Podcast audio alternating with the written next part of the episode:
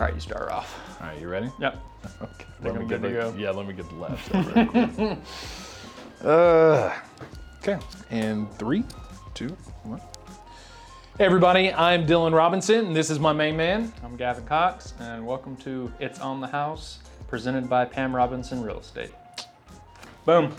Hey everybody, welcome back. This is episode number 2 of It's on the House. I'm back here with Gavin. We've got a lot of stuff that we're going to talk about today. A couple of things in particular. There's something that Gavin and I have talked about, or at least I've given him the topic, and I want to see what his response is to it. So we'll get into that a little bit. First off, Gavin, you're a fairly new realtor. Yep. Tell me a little bit about what you think about this market, because all the other realtors out there or any other buyers that have been buying and selling for years and stuff, they see a change in it. Coming into this market, what exactly has that been like for you? Like, or what did I tell you that didn't meet the circumstances of your expectations of what this was going to be like? That it would be more of a long run than a sprint. Because when I got into it, it was more just like a sprint. Not at the very beginning, but once I got a listing, because I remember we talked about it at one point. I had a listing at Tecumseh, and then I put it on the market, and then literally that day I had like 15 people wanting to see it. Yeah. So that is good for the realtor side of things. For the buyer side of things, it's hard because I am a first-time home buyer looking for a house right now. Sure. So in that aspect of it, it sucks. Absolutely. And one of the first things that I told Gavin whenever he decided that he did want to be a realtor is that in our area, it typically takes about 2 years to really get into a flow of having steady money coming in, just because it takes that long to build up your network, right? You've got to have people that know you're a realtor and that they're going to call you. Exactly. And then Gavin just decided to be a realtor at like the best time and the point of all history. I was definitely blessed on that end of the spectrum. 100%. He's taken off like a rocket. He's been a really good hand for me, and he's a quick learner, doing everything great. If you need something, give Gavin a call. He's got it figured out. But I'm glad it's been hot and like heavy for you so far, and it's been fast. Definitely. Now, tell me this: has any of your buyers that have wanted to make an offer on a house, have they asked you if they need to submit a letter along with their offer? Have you ever anybody asked that yet? They have not. But to be honest, I haven't worked with very many buyers, and when the buyers that I did work with, it was the first hit on the house that we showed. So. Sure, quick market, and you got to go through there. So one thing that I am seeing a little bit more, I have buyers that want to write letters to the sellers and tell them why they should sell the house to them, and not really necessarily be based on fully of what the offer looks like, but more so of, hey, we really want your house and this is why. So, which is interesting, and we'll get into my opinion in a minute, but what Gavin and I talked about, and it's actually an article that he found, Oregon has actually banned letters along with offers going in. It has to be 100% contractually based on the offer that is coming in. There can't be this extra emotional play to it. So I told Gavin I don't want to talk to him about it until we actually do this podcast, because I want to see what his thoughts are, and then we'll give mine. So Gavin, what if it's a multiple offer situation, and that's a lot of times whenever you're seeing these letters are, I know my bid's in there, I've maxed out what I can do, but I'm anticipating somebody potentially offering more than what I have. So they want to put in an emotional concept in there to help that seller take their offer. And that's what we're seeing with people who are trying to, pull on the emotional strings there. So anyway, all right, Gavin, tell me what's your mindset on this? So if somebody can pull off a beautifully, eloquently written letter that persuades the seller into, accepting $1,000 or $2,000 less based on that letter, which that letter can end up being a $1,000 to $2,000 letter at the end of the day. Right. I don't have a problem with that. Now, if I was on the other side of the buyer situation, and the only reason I got passed up on was because of a letter, right, I'd be a little bit upset. Right. But I don't necessarily have a problem with somebody writing a letter, explain, because like for me, if I wrote a letter saying I'm a first-time home buyer, me and my fiance want to get into this house and start a family, right, and then an investor on the other side is just wanting to turn it into rent house or flip it, right, I think we'd be able to get a little bit of pull on the right side if we were close enough. So personally, I don't have a problem with it. Okay. Now, what is your opinion of it? So, all right. personally, to me, the whole thing is, and you're right, if you can write a beautiful letter that is going to help you get your foot in the door, it's, you know, it's great for internships or resumes or just trying to get a job or anything like that. But whenever it comes down to it, that doesn't really level out the playing field in a buyer's market. Because there's certain stipulations or certain things that they may say in an in that letter that instantly that seller relates to that person, so they're going to be more interested in that whenever you have another more qualified buyer on the other end. So I worry for sellers sometimes that get caught up in the emotional spectrum of this to where they take an offer that really you were better off taking the other one. The big question that I have is, if Oregon banned this, how big of an issue was it? Like, how many people were getting beat out on offers because of a letter was written? I think up there it's probably more, because Oregon's a beautiful place, so I think it's just more a high traffic area, so people are willing to go that extra mile to get into that nice foresty, whatever area, you know. I get it, and I've had buyers that submit letters, and I'm not opposed to it, but from a seller standpoint, and that's how my career started. Beforehand, you were a seller's realtor, you were a buyer's realtor, and now everything's changed and laws have changed, and we're all intermediaries and stuff like that. But anyway, the basis was I started my career as a seller's realtor, and I don't care if that buyer sent a letter. And I really don't think that a seller should care either. Because at the end of the day, it's all business. And whenever it's business, and there doesn't need to be hurt feelings. Your offer wasn't as good as the next person's, and it had more stipulations. But just because you wrote a nice letter, because, you know, if a master's degree, PhD, literature, and English person writes a letter, and the other person is somebody that doesn't have that type of background or doesn't know how to write that letter properly. You might send it in like a nice clothy envelope with like a wax stamp. Exactly. You can do some wild things. And hey, and honestly, out in Oregon, I bet that has probably happened. Sure somebody's got to that point. Resume, cardstock, and all that. So it's really interesting, and I get it. You need to have every edge that you can, especially in this market as fast as properties are moving. You know, there's still a depleted supply in Oklahoma right now. So I understand buyers wanting that opportunity, especially just like you and I have been talking about. You show somebody a house, and then they're ready to make an offer. You call the realtor. Sorry, it's already under contract.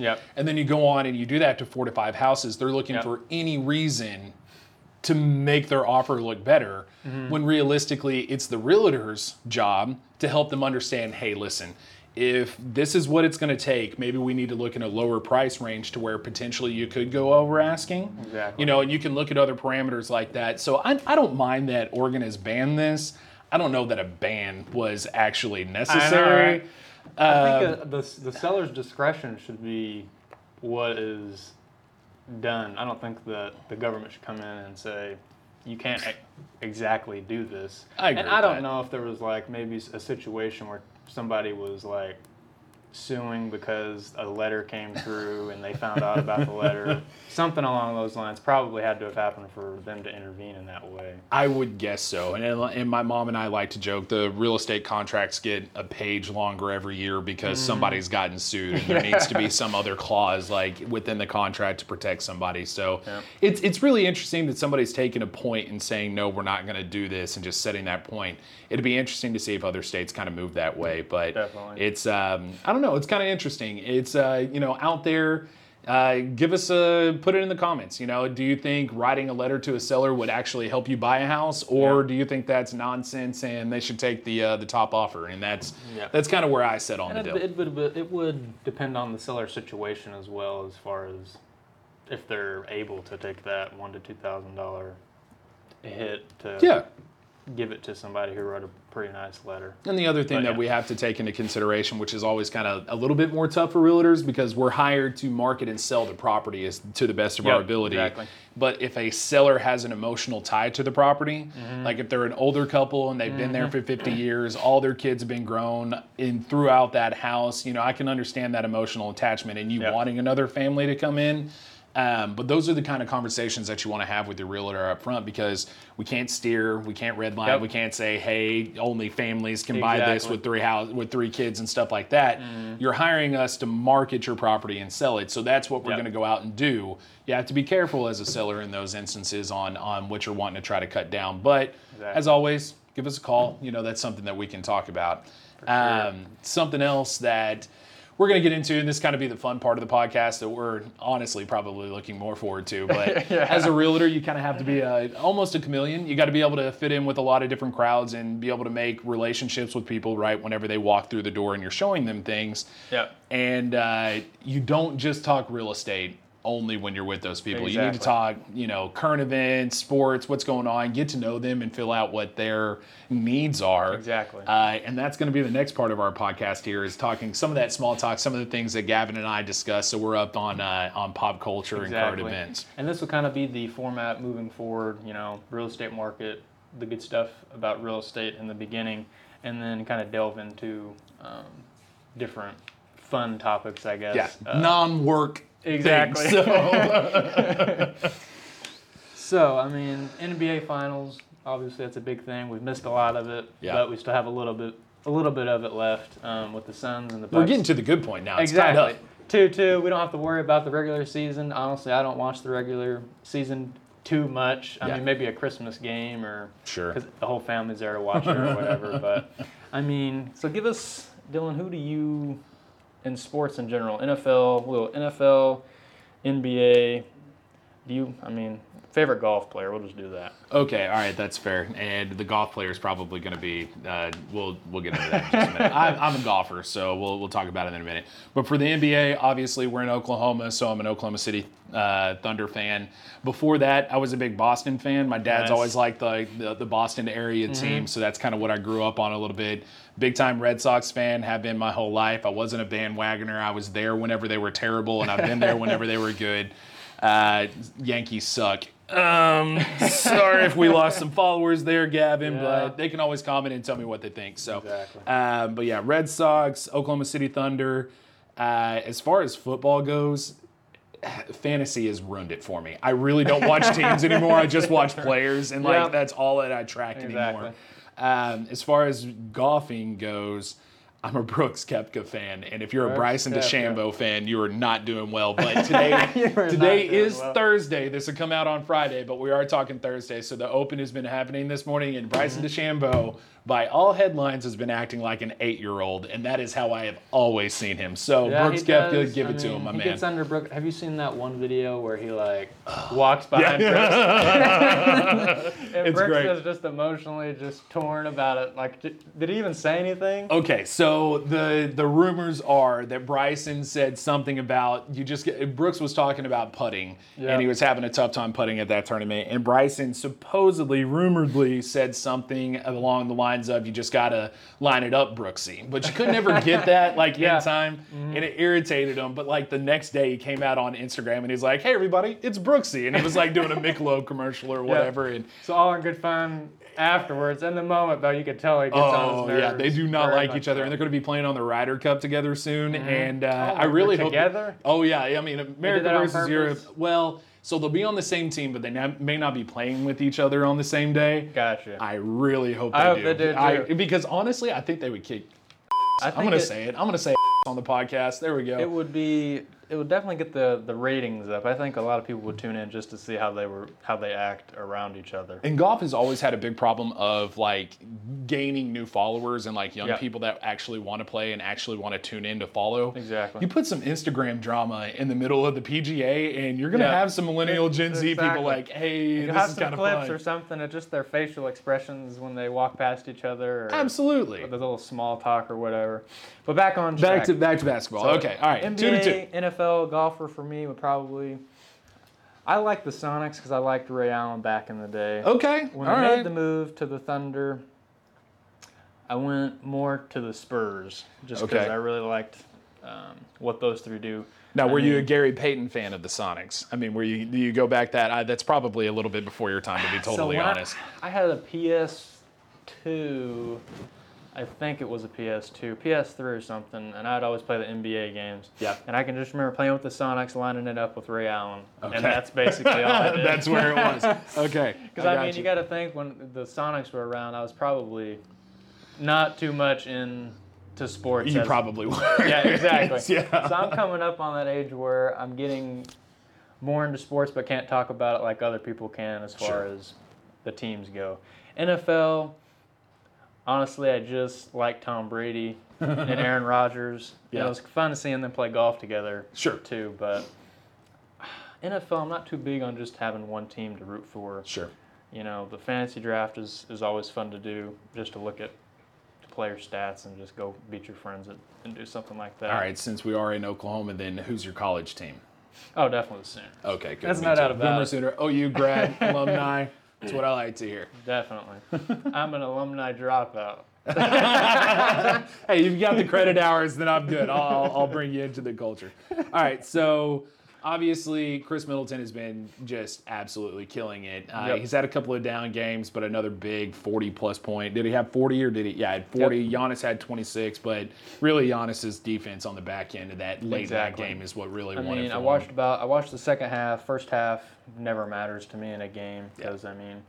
I mean, unless they go up by 20, but even then you don't want to watch the rest of the game anyway, so right. it doesn't it's matter. Over at that point. But, so Chris is an interesting player because he passed up a lot of shots in the fourth quarter when Devin was going on his little run. Yeah. But then he just turns it on like that and takes over the game. With Giannis on the defensive side, you know, he got a steal off an inbound pass. He got that monster block. That, right. It can be compared to LeBron's block. It's not to that magnitude, but it's pretty big. It was a pretty nice block. Yeah, and especially off the hoop, coming off the pick and roll on that was impressive. That's a crunch time. That's somebody who wants it. That's somebody who wants to win. Anybody else think, I'm not going to get dunked on. Yeah. They're just going like that and then inbounding the ball. Right. So, that's their winning formula, though. Chris, down the stretch, the ball needs to be in his hand. Pick and roll off Giannis, and then just... put up that jumper. Right. Every time. All right, so I'm here for that. I do have a question for you, but yep. first I have something else. Did you see the Instagram post from whenever Giannis and Chris Middleton came in at the first, and they were talking about trying to steal minutes from each other? Yep, I did see that. Yeah, Giannis is like, no, I'm taking this. Yeah, they hated each other, and now, I think Giannis in it might have been the end of the last series. He's like, I trust Chris completely. Like this yep. is, and it's cool to see how that team development comes into, and it's not much different than the team we have here. You got to trust each other. You got to get to know each other, and then all of a sudden, there's nothing that you wouldn't lay down for the guy and stuff. Exactly. But okay, the big ESPN thing that's been running right now is Giannis Batman or Robin? He's definitely Robin. Oh. He's definitely Robin. Mm. Now he's Robin in the sense that when Middleton wants to show up and be Batman, Middleton will be Batman. But in the games where he has not been Batman, you can just look at their past playoff series. Right. They always blow it near the end, and that's because they say, Giannis, here's the ball, go do it, instead of Chris, here's the ball, go do it. So I think we're going to see Chris trying to take the ropes a little bit and say, you know what, I want the ball in my hands. He's a pure scorer. He's not just the athletic freak. And, you don't want the ball in the hands of Giannis, who can't shoot a three, can't make a free throw. So, it just makes sense to me to have Middleton as the Batman on the team. Don't get me wrong, Robin's a crucial player, but on the defensive side of the ball with, getting 25 to 30 points a game on the back end of it. All right, I'm going to go nerdy on you, like yep. full-blown DC Comics right now. Yeah. I will give Giannis Batman, but Chris Middleton is Dick Grayson. He is Nightwing. He is no longer a Robin. He is Nightwing running his own thing, and they're still a great team together. I'll tell you who Robin is. It's Pat Connaughton. That dude, he may not show up every game, but he's the X factor last night that got him over that hump. He hit some big threes to put him in the lead like two times, I believe. Right. And he's a good defensive player, athletic. I do like watching them. I like watching them play. All right, so if we're going to keep going down that tunnel then PJ Tucker is going to be Red Hood. And then we're just going to, hey, I'm a massive comic nerd, so we're here for it. We got all sorts of Robins underneath there. I'm not on the DC Marvel world. Okay, that's fair. All right, that's fair. So, all right, tell me this. All right, we've got 3 games left. We've got 2 in Phoenix, 1 back in Milwaukee. Who do you like in the next 3 games? We're tied up. Who are you taking? Well, so, I mean, let's not forget CP3 has played horrible this series. He had 4 turnovers. I mean, he's had some big games this series. He's averaged 4 turnovers a game. I mean... Hey, whenever we're used to Russell Westbrook averaging 8, 4 doesn't sound that bad, so... But last night, he just did not look like himself. I think he only scored 10 points, 4 turnovers, 4 or 5 personal fouls. Yeah. They need more out of them. They need the CP3 thunder in that situation. But we've looked at Chris Paul. If we look at Chris Paul's stretch in the playoffs, it's not good at all. I think he's running out of time. I mean, he's getting older. I think if he's going to – and this is the other thing that I wanted to bring up. If Giannis wants one or CP3 and Devin Booker want one, you better do it now because AD and LeBron are going to be healthy next year, and so is Kyrie, James, and KD, and that's a scary team. That's what I'm telling the Bucks. This was their year until Phoenix came out of nowhere and has been playing lights out because, I mean, the Toronto, no good. Yep. The Clippers got beat out. I mean, Lakers are not there. Right. So, I mean... This was their chance, but I would like to see Chris Paul get one. I'm pulling for the Suns. I want to see Chris Paul get one. He'll end up being one of those players where, in those Instagram posts, players that never won a ring. He doesn't need to be that never won a ring. He's not a Charles Barkley. Exactly. He'll be in that lineup if he doesn't get one this year. I think. Yeah. No, I totally agree. Who knows what the Suns will even do? During the trading season. So. Right, and the wild thing is he has denied his team or his player option for it, and it's looking like, all right, is he looking for a multi-year deal with the Suns, or has LeBron finally told him, hey, come play with the Lakers let's go grab one right quick. Let's get one, we can all retire. Right, and then, everybody's done at that point. Because then, at that point, if you bring in Melo, everybody from that draft class that are all buddies that on the USA team, they wanted to win it, then it's there. I think they are talking about sending Melo over there, too. I would like to see Melo get one, too. I liked him at Syracuse. He'll be right in that conversation, too, that never got one. Yeah, so, I mean, amazing player, amazing scorer. That Hall of Fame list will be would you take this list versus this list to win a ring? It's going to be interesting what happens. Good post. Yeah. I mean, and it's just one of those things. Okay. All right. So, but I mean, back to it. Devin Booker, third 40-point game of the playoffs. And I think this is the first or second time that the second time Giannis scored 40 and then Devin scored 40. Yeah. And I think that's the first and second time that the opposing team has won after a 40-point performance on the defensive side. That's pretty cool. I saw another stat. I think Devin Booker, and I can't remember if it was in his first NBA Finals appearance, he has the most points ever scored, or is second or third on that list. Yep. I want to say it's Rick Barry and somebody else. Yeah, it's crazy. I'm pretty sure was it Kareem. I mean, I can't remember who it was. It was wild. Rick Barry and somebody, but he's putting up historical numbers. Figures. He's putting up stats. Before the Bucks started coming back on their little run, Devin Booker was taking over. Foul trouble got in the way. So, yeah, I mean, he's got that Mamba mentality. He's got to stay in the game. I think if he doesn't get foul trouble, I think they win that game. Yeah, for sure. And I mean, I bet a lot of the Bucks fans, because he fouled Drew Holiday. Oh yeah, he fouled him. He went. That's not a foul call. In the Olympics right now, where Team USA is getting their butts whooped. Yep. But in the NBA, that was a foul. That was definitely a foul. The refs were looking out, saying, "We're not going to decide." Not going to be on the ref's shoulders. They let it go. But I don't know what Devin Booker was thinking, trying to take that with foul. 5 fouls, dude. I don't know what he was thinking. I think he gets a little bit. He's one of those players that gets a little bit angry. He just has the spur of the moment lash out kind of thing. Yeah, I get that. But 2-2, every home team has won.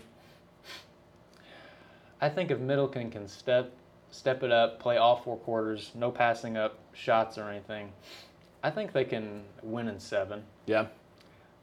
If CP3 keeps playing how he's playing, he has had some good games, but with just the turnover is just killing him right now. Yeah. I think they can do it in 7. I got the Suns in six. You got the Suns in six. They're winning the next two. Dang. CP3 is so close to it. I don't think he gives up. I think Devin Booker and DeAndre Ayton have really matured over this year. And you got to have Chris Paul to do that. We just watched him do it with the Thunder. The Rockets weren't a good look. He was great with the Clippers for a long time, and that locker room got a little heated and whatever. Chris Paul's good at what he does. Yep. I mean, just period. But that's a good segue into the next one. That's good. I mean, the Suns, CP3 definitely, if he picks it up, I think they can take it all. Yeah. But he has to be that floor general that says in the final 4 minutes, I'm the guy, get the ball to Booker, and if not, he's in foul trouble, whether I'm going to take over. Last night, he had just a crucial turnover that they just went and scored. Just tossed it back over his head. But yeah, as you were saying. Yeah. On to Olympics basketball and how embarrassing that has been as of late. Did you see the news? Bradley Beal has now gone out. Yes. Safety and health protocol. Yeah. He doesn't want to get thrashed in the Olympics, bro. I don't blame him. He's like, man, I ain't wasting an injury on this sorry team, pretty much is what he's saying. Yeah, there's no point in it. But, I mean, I don't think they'll be able to get anybody in there worth. I mean, Devin Booker is still coming in. Chris Middleton's going to play there, which is going to be a really awkward plane flight because, like, as soon as they're done with the NBA Finals, they need to head to, like, Tokyo. Yep. And that's a weird flight between two dudes that just busted their ass for 7 games, potentially. I mean, the one will want to get out of there just because they just lost the finals. Let's get into some more games. Right. The other one will kind of be like, ugh. Well, and it's been like the interesting thing that I've loved watching on ESPN because I do feel like the NBA has gotten soft. Mm-hmm. I mean, it's almost like the quarterback rules in the NFL. You just can't touch anybody anymore. Yep. And then to go watch these dudes try to play NBA-style games against the rest of the country, and they're just getting pushed around and knocked down. They get shown up. Yeah, boys, you aren't as tough as you used to be. You took advantage of the game and in the way the refs were calling things. NBA's kind of turned into like a street ball kind of. Dribble, dribble, throw up something. We're over these other countries, it's back to the basics, pick and roll, physical, get to the basket. Ball movement. Exactly. That's what was so fun to watch about, the earlier years, but 6-7 years ago with the Spurs and the way that they moved the ball so well. And then you saw the Warriors move the ball really well, even though Steph and Clay are shooting up shots that shouldn't be shot by anybody except them. The ball is being moved to the point. They're wide open at 30 feet. Everybody knows, guard them at 35 because they're going to shoot it. Yep. So I like the old school basketball. I was an undersized post my whole life. So, I setting screens, rolling to the basket, getting easy shots is what I always loved. Exactly. But it's I feel like they'll show up in the Olympics. I mean, it's still the dream team. Yeah, these are just exhibitions. They will, but I definitely think Bradley Beal is just saying, I think I'm done. Take your time, bro. It was a long season. Yep. I mean, who knows who they'll get in there. A lot of people want like Curry or LeBron or somebody to go in there. Right. I don't think LeBron's those guys just have too much on the line in this upcoming season to go out and do it. Especially, I don't know if Curry has Curry won a gold? I think he was on last year's team, right? They won gold last year. I don't know if he was on a gold or not. They lost in 2004 and they haven't lost since. I think. Gotcha. Then they don't have anything to really gain from it. Sam Presti, if you just happen to run across this, Bronny's coming up and we have all the picks. Maybe you can get. What are you doing, Gavin? Sorry, dude. I just had to look at the camera. I had to make sure, dude. I had to make sure we were recording and... Okay. All right, are we recording? We're recording. Let me make sure. Double check, Gavin. I checked twice, but I did double check last time. Yes, you did. That's funny. And somehow, right when I checked, it turns off. Yeah, not a big deal. So technical difficulties on episode number 2. It comes with the territory on the episode 2, I think. Oh, yeah, I think so. You got to get through everything. Exactly. So we're going to pick back up. And the sad thing is we did like 15 extra minutes of this. So it was really great information that I'm not going to remember. So sorry you missed out. You'll just have to tune in for the next one. We'll see what I forgot. But we were just talking about NBA basketball, the Olympics, and kind of stuff like that. And then our next topic, we're going to talk about the Sha'Carri Richardson thing and her not being able to compete in the Olympics this year. And Gavin, I was asking you, what is your standpoint on this? How are you feeling about this? I put it so eloquently, the never before, never will be seen. Oops. But basically, I feel like when someone takes the criticism so well, like she did, they thought out the consequences, yeah. and therefore they're able to react in a much more professional and humble way about things. So I think it was premeditated as far as she knew what was going to happen, and she took full responsibility for that. And saying that, I don't think the rules should be changed just because of this one instance. Yeah. Because all these other countries, they don't care what was the reasoning behind it, and especially just for one player. Right. I mean, yeah, no, I agree. And like, and what it comes down to, rules are rules, and it sucks because I don't believe it's in performance enhancing. I think she's busted her butt to get where she is, but it's kind of like what you said. It's not just American rules that we run by on the Olympics. You know, people in America may not find this to be that big of a deal, but when the rest of the country is adhering to all the same rules, outside of Russia, like doping all their people or whatever it may be. But, you know, outside of that, it's a rule that is upheld not just for our country, but every country that's out there. So I love that she stepped up and she's taken on the consequences of it. She's been out in front of it. I think out of any player that I've seen, she's handled it better than anybody else. Maybe an example going forward of owning mistakes. You know? And I mean, especially in the States, because it's recreationally legal, it's medically legal in a lot of different places. And quite honestly, I think probably by 2024, medical marijuana will probably be removed from IOC's like banned list. Yeah. We'll see. It'll definitely be on the docket, I presume. I would think so. They're at least going to talk about it. And that kind of... And it actually circles us back a little bit. We did this really smoothly and a really nice transition after the camera went off. But what it brings us back to is just kind of the pot culture and the pot industry that's building in Oklahoma right now.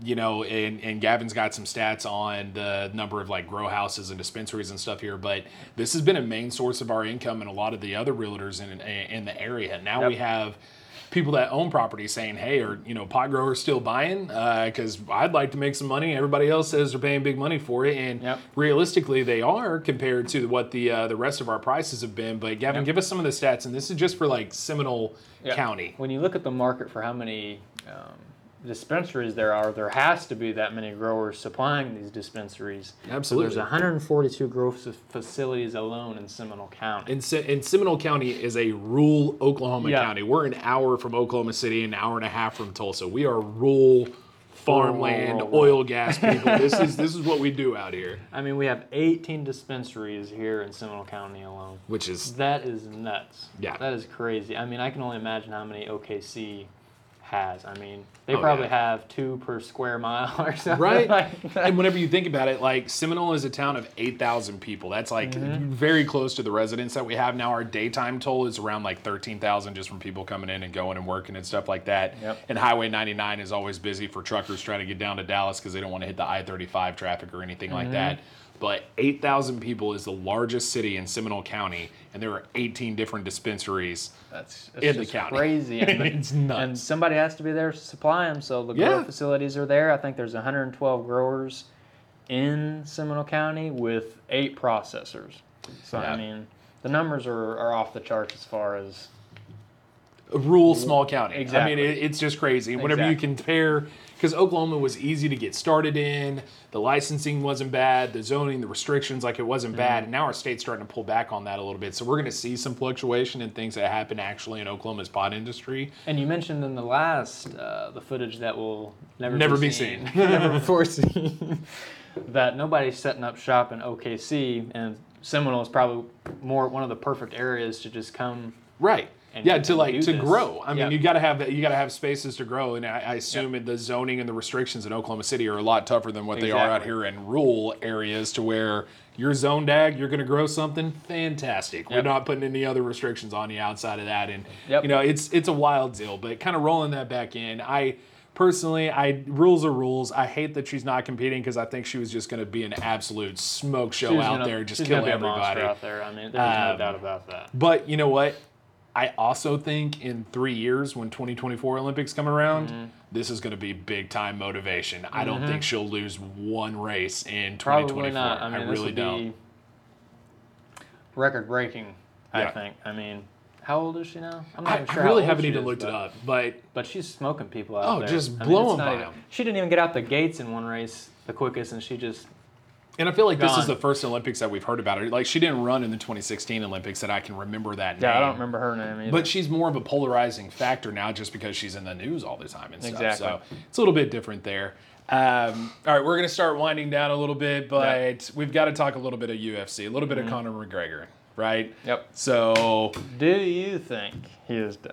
I love Conor McGregor, and I have problems with him, but I Hey, Gavin's just going to check. Are we good? We're golden. We're still good. Fantastic. I think Conor's fighting career is nearly done. I think he'll take 2 or 3 more fights. I think he's going to get worn out. He may win 1 or 2 of those. Mm-hmm. But I really just think his body's taking a toll. His ankle was at a 90-degree angle, and he was sitting there promoting the next fight, which you got to give it to the guy for that, right? Yeah. I mean, that's just impressive in itself that he just has the mind to instantly just start talking smack. Where's the next money coming from? He doesn't even care that his ankle is just sideways, and just to take that pain, like, he's a special fighter, but it's kind of like what we were talking about. I think he's at that point in his career where he was on top for so long. Yeah, all these up and coming guys, they've watched and they've studied and they know I need to be able to beat him. If he can beat that guy, I need to focus on being able to beat him. And he's starting to get caught up. And we talked about it. The wrestling factor is just such a huge component. Mm-hmm. Stay away from his left, get him on the ground, right? Exactly. I mean, you outlast his left hand in the first round, and then second, third, you just take him to the ground and ground pound at that point. I mean, right. People just figured him out. He's not a wrestler, and he takes these matchups against wrestlers because he tries to just knock him out. He wants to be that guy. Yeah, exactly. He tries to just knock him out and say, "Oh, the wrestling didn't matter," but he just can't do it anymore. Yeah, he's just caught up with him a little bit. But you know what? If I had as much money as he would, you'd probably never see me again. I wouldn't be on Twitter, Instagram, nothing. I'd be on a beach. I think he lives just to go up there and smack talk and just. I think he enjoys it. I think it's something that he actually enjoys. He has to enjoy it, especially if he comes back after this. Oh yeah. I mean, he's not doing it to fight. He's doing it just the media. And all that kind of stuff. He wants the persona. He wants everything about it. Especially after his leg snaps. Now, if he had any good time to retire, now is probably the best opportunity he has. I know he doesn't want to go out on a loss, but if he comes back and beats some Joe Blow, I don't think it's going to be any more impressive. No, not at that point. Do I think he's done, though? Definitely not. You don't think he is? I don't think he's going to go and win another title or anything, but I think he's going to cash in a little bit more money. Yeah. And then he'll be out of there. Okay. Because who knows who wants to fight him just because? Because we've seen he can just get a title shot. Yeah. With not even anything. I just hope he goes. He beat Cowboy and that's about it. And Cowboy lost like 7 in a row. Yeah. And he got to fight Dustin and Simon. People just want to fight him, and Dustin could have went and fought for the title fight before this. So I think there's a lot of people out there who still want to fight him, so there's still money to be made. So in that regard, I don't think he's. I say put him in a ring with like Logan and Jake Paul at the same time, and just let him go nuts. Just let all they can do is punch. Let him get out the kicks and stuff, and just put both of those dudes in their place. They would get whooped. They get whooped. They would get absolutely whooped. I mean, it wouldn't even be. I mean, that's one thing that he's fighting Tyron Woodley. Yeah. I think Tyron's gonna hand it to him. Oh, I think so too. It'd pretty well. Yeah, and it's interesting to me on those fights, like how much they really have in, because like whenever which one of them fought Floyd Mayweather? That was Logan. Okay, because at one point in time, it looks like Logan's lights go out and Mayfield like catches him, and like it's kind of like, what are we really trying to do here? So. All right, let's. I mean, they milk that. So. Oh yeah, and it's all about a payday. It's not a real fight, but let's segue that into a little bit of our college stuff. Talking a little bit about the NCAA. Something that I am glad that they finally got through is the NIL, the name, image, and likeness. Yeah. We've talked about this a little bit, but go ahead and give our viewers your take on this here a little bit. What are your thoughts? Once again, never before seen. Never will be seen. So I mean. I definitely agree with the biggest names getting paid for their names. Right. Now, I don't think anybody should have a starting salary or by them being on the team that they have a right to get paid. Right. Like the bench players and things like that. Nothing to them, but, I mean, as far as endorsements go and the starting salary, they just don't bring that much in to to validate right. their a salary or whatever. So right now, I mean, technically, I mean, there's not salaries out for there for these guys, but there are opportunities in like endorsing, like you said, their own name and their own image and stuff like that. But you know as well that when you take one step in one direction, the next thing on, there's always something that they're going to want more of. Right. So now that they've taken this next step into this, I feel like other players who are less represented are going to say, well, crap, what are we going to get out of it? Right. One of the big things that I will say about that, which I've absolutely loved, and whenever NIL actually dropped, some of the biggest names that you saw hitting these large endorsements, they were softball players. They were women's basketball players. They were volleyball players. And, like, Barstool Sports is taking on and, like, how to become a Barstool Sports person. Did you say volleyball? Because I saw a volleyball person getting the Barstool people going after a volleyball player. So, I mean, in that regard, when you look at the bigger picture, I definitely think it hits and it impacts more of the smaller markets for those smaller players who do just as much work as these other players, but they're going to get the benefits of it as well. Yeah, and like the cool thing, the twin basketball players, they were huge on TikTok or Instagram or something. I saw that, yep. So that's why they actually had a better endorsement deal, is because they had like 1 million followers or whatever it was, and they can actually, that whoever's endorsing them can actually use these girls to push their product. Yeah, and they got two hands in the pot on that one. So right, I mean, yeah, and they're doing good, and it's like, you know, Spencer Rattler coming out with his brand and stuff, and like the number one thing that we again talked about on the footage that we just lost was, I would love to see the OU line go in it together and like you take one of us, you're taking all of us. And then I really think I think the younger generation sometimes gets a bad rap. I mean, Gen Z this, Gen Z that, blah blah blah, whatever it is. I think they're much more intelligent than what you think, especially whenever it comes to cashing in on the opportunities of social media. I mean, you see them younger and younger and younger. What's what is it, like Ryan's World, the kid that reviews toys? He made like 26 million last year or something. It's like 9 years old. Come on.